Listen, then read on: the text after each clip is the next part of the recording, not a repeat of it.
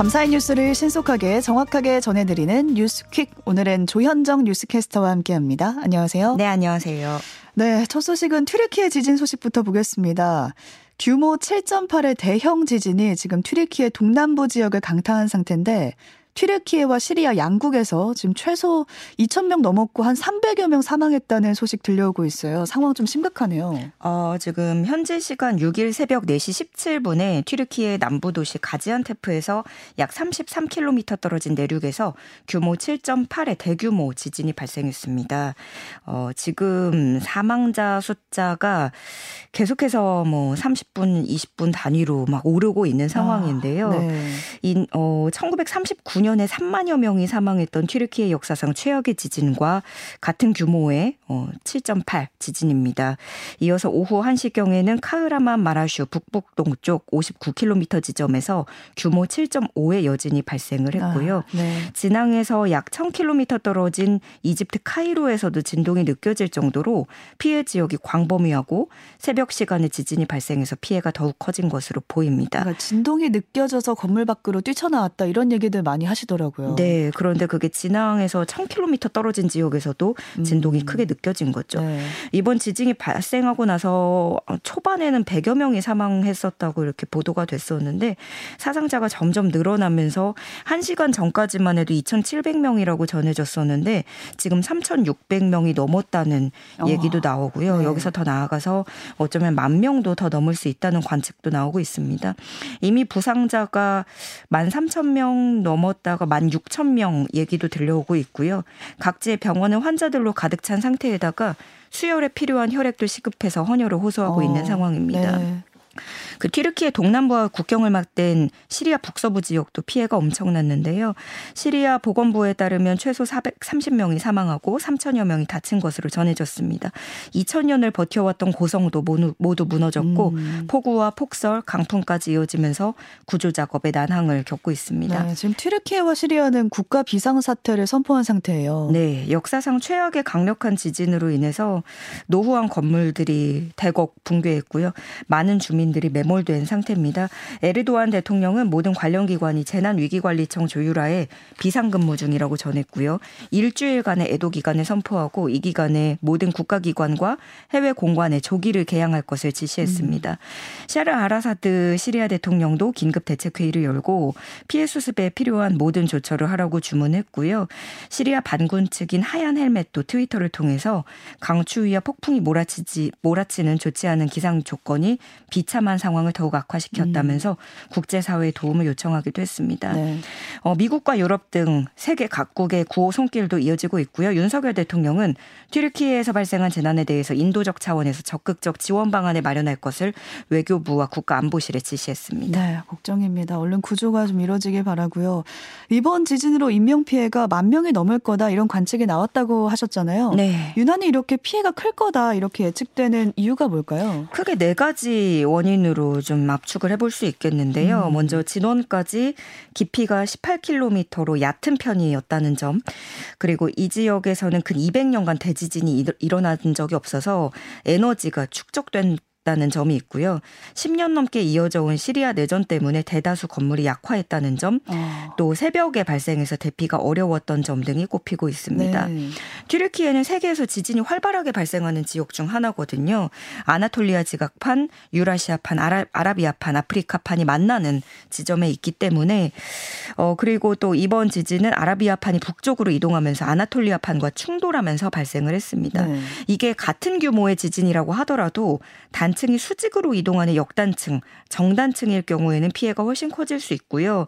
어, 18km라고 했지만 진원 깊이가 비교적 얕았다는 점도 피해를 음. 키웠습니다. 네네. 전문가들은 이게 18km라고 하면 매우 깊게 들리겠지만 지진에 의해 방출된 에너지는 지각 깊숙하게 있을 때보다 더 큰 강도로 표면에 아주 가깝게 느껴졌을 것이라고 전했고요.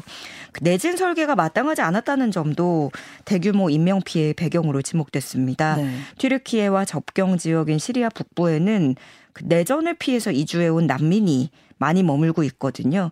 그곳들의 건물들이 낡은 데다가 이미 10년 이상 전쟁으로 인해서 많은 구조물들이 굉장히 약해졌고 음. 지진이 발생하면 취약할 수밖에 없는 그런 지역입니다. 또 여진이 계속되면서 인명 피해 규모도 더 커질 것으로 보이고요. 추운 날씨 때문에 구조 작업도 난항을 겪고 있는데 그 잔해 속에 갇힌 사람들이 추운 날씨로 인해서 생존할 가능성은 더 떨어져 있고요. 어. 어, 희생자는 수천에 달할 수도 수만까지도 내다보고 있는 상황입니다. 네, 피해가 더 이상 커지지 않길 바랄 뿐이고요. 네, 피해 복구를 위한 국제사회 협력도 좀 많이 필요한 상황입니다. 한편 우리나라에서는 지금 전남 신안 앞바다에서 전복된 청보호 실종 선원들을 찾고 있는데 현재까지의 상황 좀 전해 주실까요? 네, 어제 새벽 청보호 선체 안에서 60대 기관장 한 명이 숨진 채 발견된 데 이어서 선원 4명의 시신도 잇따라 수습했습니다. 네. 어제 정오 무렵에 선내 침실에서 심정지 상태인 50대 선원의 시신 두 구를 발견하고 오후 4시와 5시경에는 기관실에서 한 구, 선체에서 한 구를 각각 발견했습니다.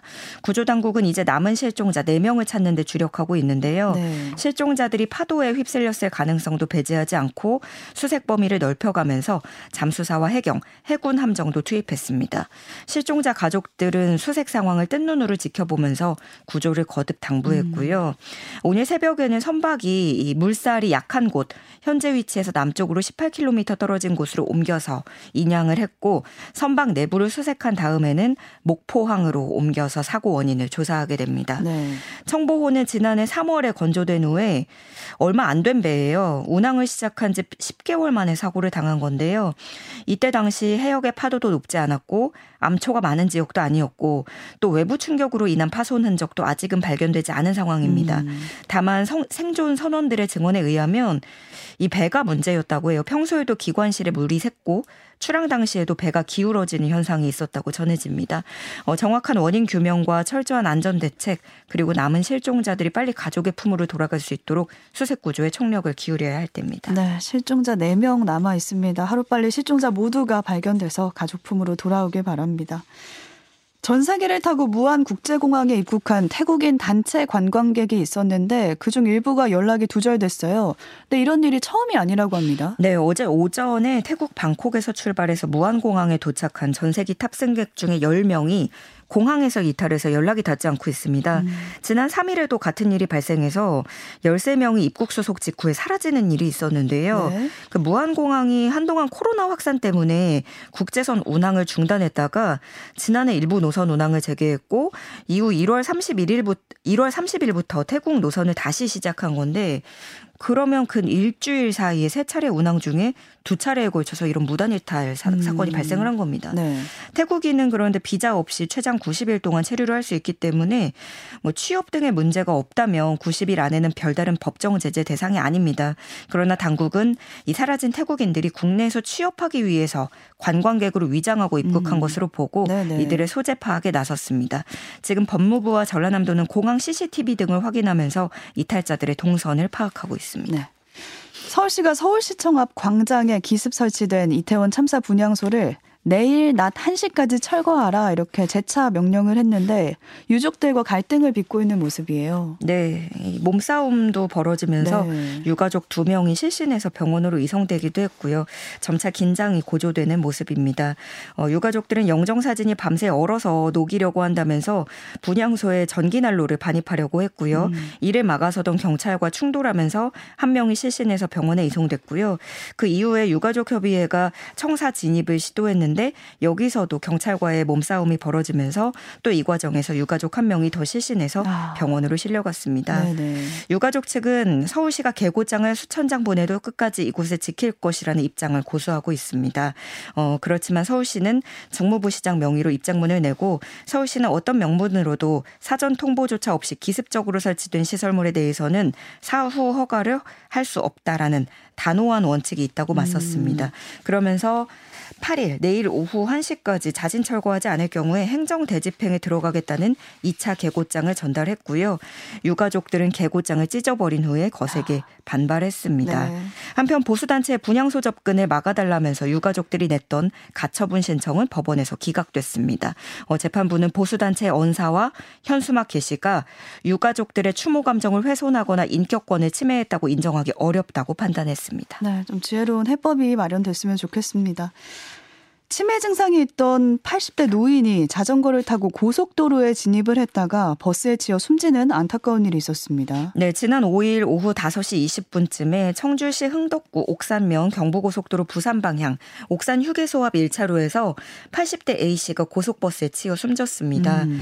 어, A씨는 자전거를 타고 편도 3차로인 고속도로 본선을 횡단하다가 변을 당했는데요. 아, 그러니까 이 뉴스를 듣고 궁금한 게 네. 어떻게 고속도로 안으로 들어갈 수 있었나 이 부분이거든요. 이게 그런 보니까 하이패스 나들목을 통해서 고속도로에 들어간 건데 아, 네. 하이패스 전용 무인 나들목을 통해서 여기가 그 차단 봉만 설치돼 있고요. 음. 고속도로 휴게소로 인근 마을에서 바로 이어지는 톨게이트입니다. 아. 그래서 보행자나 자전거도 쉽사리 지나갈 수 있는 구조였던 겁니다. 어, 이게 치매 노인이라서 어, 경찰이 가족에게 인계를 했는데 그 전에도 사실 그 자전거를 끌고 고속도로로 들어가려다가 아. 이렇게 구조됐었고 네네. 그러다가 30분 정도 뒤에 이렇게 사망하는 일이 벌어진 겁니다. 음. 그래서 지구대 측은 순찰차에 태워서 아들에게 데려다 줬는데 다시 사고를 당했다. 인계 당시 어 그때 다시 도로로 나온 경위에 대해서 조사를 하고 있는 상황입니다. 네. 텔레그램 성착취물 제작과 유포 혐의를 받고 있는 가칭 L로 불리고 있는데 이 L이 호주에서 재판을 받게 됩니다. 네, 제2N번방이라고 불리는 채팅방의 가칭 L 이모 씨입니다. 2020년부터 올해 8월까지 온라인을 통해서 한국의 아동 청소년 9명을 협박해서 알몸과 성착취 장면을 촬영하고 1200개에 달하는 영상을 아. 텔레그램에서 유포한 혐의를 받습니다. 네. 잡고 보니 호주에 살고 있었는데요. 어, 호주 연방경찰 아동보호팀과 한국 경찰이 합동수사에서 시드니에서 검거를 했고요. 호주에서 재판이 이어지고 있습니다. 어, 한국은 속지주의와 속인주의를 택하고 있어서 한국 국적이라면 외국에서 범죄를 저질러도 한국에서 처벌이 가능한데요. 음. 다만 어, 이번 일이 이, 어, 이런 일이 이런 일을 벌인 것이 호주 현지였고 네. 호주 경찰은 직접 수사를 진행하고 있고 강력한 처 처벌 의지를 보이고 있습니다. 음. 그렇지만 여기에 연루된 공범들을 잡아내는 것과 관련해서 한국 송환을 꼭 진행해야 한다는 시각도 존재합니다. 어, 송환에는 범죄인 인도 절차를 거쳐야 해서 상당한 시간이 걸릴 수도 있고요. 사실 이모 씨의 실명도 호주에서는 모두 공개된 상황인데 네. 우리나라에서는 신상 공개 여부는 송환 후 조사를 거쳐서 결정됩니다. 네. 13년 전에 고의로 방화를 저질러서 무려 38억 원을 타낸 보험 사기 일당이 있었거든요. 네. 네 공소시효를 바로 몇 달 앞두고 구속됐습니다. 네, 일당이 총 5명인데요. 이들은 2009년 10월에 충북 청주 한 육가공 공장 관계자 등 3명과 모의하고 공장에 불을 질렀습니다. 네. 그후 38억 원 상당의 보험금을 허위로 타냈는데 보험사가 의심을 한 거죠. 음. 고의성이 있다고 판단을 하고 고소해서 수사가 시작됐고 이 일당 중에 두 명은 2013년에 실형을 선고받았습니다. 나머지 세 명은 불기소 처분이 내려졌는데 이후에 다시 수사를 시작하면서 한 명이 추가 기소됐고요. 두 명은 행적이 묘연해서 기소 중지됐다가 최근에 다시 검거된 어, 겁니다. 네네. 이게 공소시효가 올해 5월과 9월에 만료 예정이었는데 음. 십수년간 동안 도주하다가 공소시효 만료 세 달을 앞두고 꼬리 꼬리를 잡혔습니다. 어, 검찰은 마지막까지 추적해서 전원 구속 기소했다면서 서민 다중 피해 범죄에 엄정 대응하고 철저히 검토해서 억울한 피해자가 발생하는 것을 막겠다고 전했습니다. 네.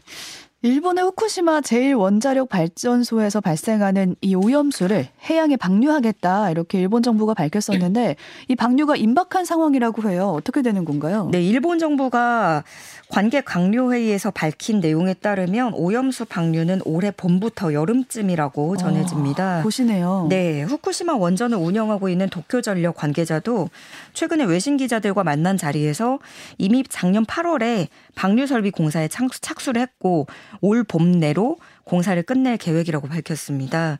국제 원자력 기구는 일본 정부 요청에 따라서 오염수의 안전성 검증을 하고 있고 방류 전에 최종 보고서를 발표할 예정이라고 하는데요. 그런데 원전 사고가 지금 12년이 다 됐거든요. 음. 아직까지도 후쿠시마 현에서 잡힌 어류 등에서는 방사성 물질이 기준치 이상으로 검출되고 있고요. 네. 일부 일본 국민들마저도 후쿠시마산 식품 구입은 꺼리고 있는 상황에서 무책임한 방침이라는 지적이 제기가 되고 있습니다. 네. 작년 1 월에도 검사에서 세슘 농도가 기준치 14배나 되는 우럭이 잡혀서 출하가 다시 제한되기도 했는데요. 음. 뭐 일본 측이 정화 처리를 하고 방사성 물질을 제거하고 거르겠다라고 하지만 그렇게 걸러도 다 사라지는 건 아니라서 남아 있는 물질은 바닷물과 희석해서 농도를 낮춘 뒤에 원전 1km 앞바다에 내보내겠다는 입장입니다. 아. 우리나라 어민들도 노심초사하면서 회의에 들어갔고요. 네. 일본 어민 단체도 일본 어류에 대한 그런 이미지 악화로 피해를 볼 수 있다면서 강 하게 반발하고 있는 상황인데 일본 정부는 강경한 의지를 보이고 있습니다. 네, 끝으로 한 가지만 짧게 보겠습니다. 네. 최근에 인도산 감기약을 먹고 어린이들이 대거 사망한 충격적인 사건이 있었는데 이번에는 인공 눈물을 쓰고 사망까지 간 일이 발생했어요. 이거 우려 커지고 있죠. 네, 미국에서 지난달까지 1년 사이에 캘리포니아와 뉴욕 등 12개 주에서 인공 눈물을 사용한 뒤에 55명의 환자가 농농균에 감염됐습니다. 어. 한 명은 숨졌고 최소 5명이 실명까지 간 상태인데요. 아, 어떤 게 문제인 거예요? 이번에도 인도산 네. 제품이 네. 문제였어요. 글로벌 파마의 에즈리케어라는 제품인데 가장 중요한 건 우리나라에 들어왔느냐가 문제인데 네. 우리나라에서는 허가가 나지 않은 제품입니다. 어, 그렇지만 인도가 전 세계 최대 의약품 수출국이고 뭐 외국에서 사오시는 분들도 계시기 때문에 음. 우려하지 않을 수 없는 부분이고요. 미국에서도 황급히 판매 중단 결정을 내렸고 리콜 조치에 나섰 습니다. 네, 오늘 여기까지 살펴보겠습니다. 조현정 캐스터와 함께했습니다. 고맙습니다. 고맙습니다.